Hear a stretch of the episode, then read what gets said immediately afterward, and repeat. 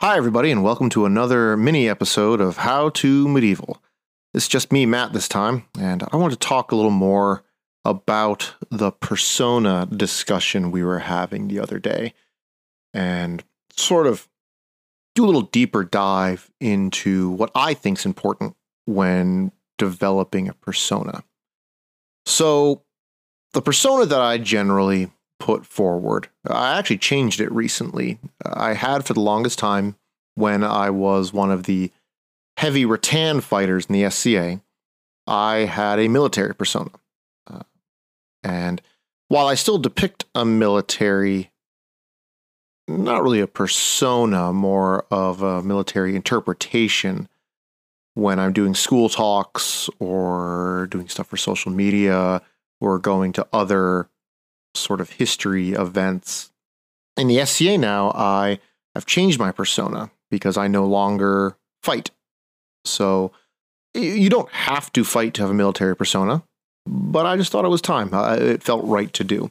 I may still go to events using the military persona, but I've redesigned the persona that I have now. I'm still Alexander Clark, uh, but now instead of being a man at arms stationed in Calais, I am now a, a clerk who does writings and also is one of the uh, Forester Reeve types that goes out and does things like the deer count and population, or looks for poachers, or looks for tree, checks the tree that are out there for harvesting and things like that. So that's that's one way that I've changed my persona. And I've done that because it better fits with what I am doing in the SCA now. I'm sort of doing more arts and sciences, researchy type stuff. So while you, I'm not saying you can't have a military persona and still do that kind of thing. I just found that this this better fits my activities and what I'm doing. And that's really what a persona can be and can really be about is using it as a framework for your activities. You don't have to do exactly the same thing all the time, of course. That's that's ridiculous. That's not fun for anybody.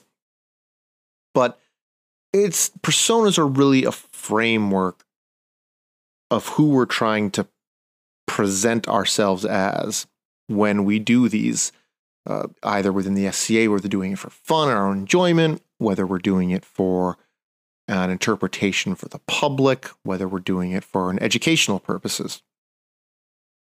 But using the persona as that framework really only benefits you when you are focused.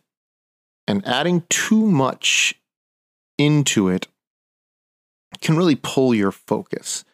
And that's why, you know, when I come up with the persona and I was thinking about redoing this persona, I really sort of just did it bare bones.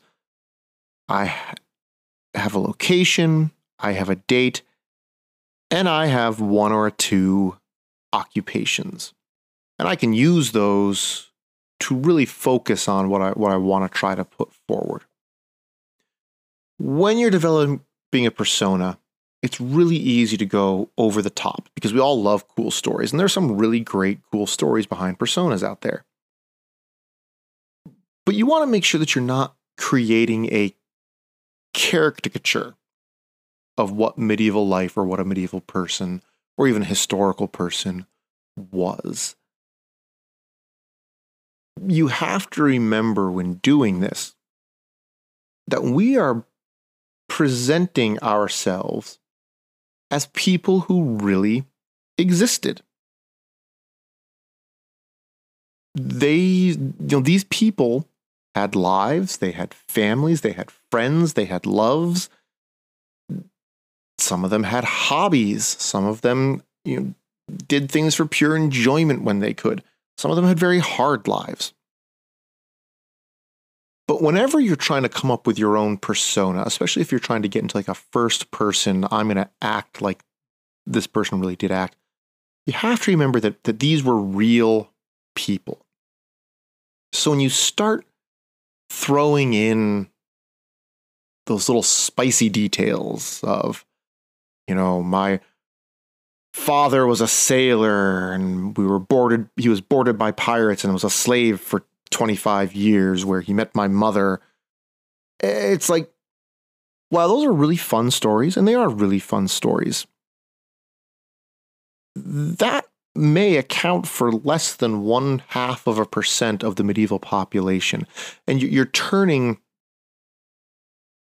your impression into a, a fantasy interpretation. And you're doing a disservice to the real men and live, women who lived during the eras that we portray. So it's just something to remember when you're thinking about a new persona or wanting to develop something. Remember that, that we are supposed to be interpreting the lives of real men and women, and we should be doing them justice by trying to portray reality. I know, I know. Well, reality can be really boring and dull sometimes. Yeah, it, it can be really boring and dull sometimes. But a lot of the fun for what we do is learning the ways that these people did the mundane. How did they wash their clothes? How did they brush their teeth? How did they cook their food? You can find some really interesting and, and even borderline fantastical details about a pe- person's life by looking at how they approached the mundane. So just be careful when you're when you're coming up with a persona. Don't don't put in too much spice because the spice then becomes like I said, a, a character a caricature of what that person really was. There's some detail that is recognizable, but the overall persona may never have been recognizable to a medieval person. Now, that all depends on how far you want to go into this. If, if you're doing like a historical fantasy LARP, go go wild. You do whatever you want within the rules and boundaries of that LARP. Do it well though. Do whatever you want, but do it well. And be honest about it. That you know you are doing this for a LARP. Your your pirate queen mother is for a LARP. And that, that fits in fine. Don't try to take that to a historical timeline event and try to trot that out there because you, it's just not going to fly. People are going to think that you're not serious about you know the actual history behind it when you very well may be very very serious about it. So that's my thoughts on the persona. If you disagree, if you want to talk more about persona, if you want help discovering your own persona, reach out to us through the uh, social media, the Facebook page, or you can also uh, shoot us an email. We'll put the email in the show notes. And don't forget to give us five stars on whatever you listen us on. So it helps boost us in the algorithm and you get to hear more of us. Thanks for uh, spending a little bit of time with me today, guys. Have a great, great day.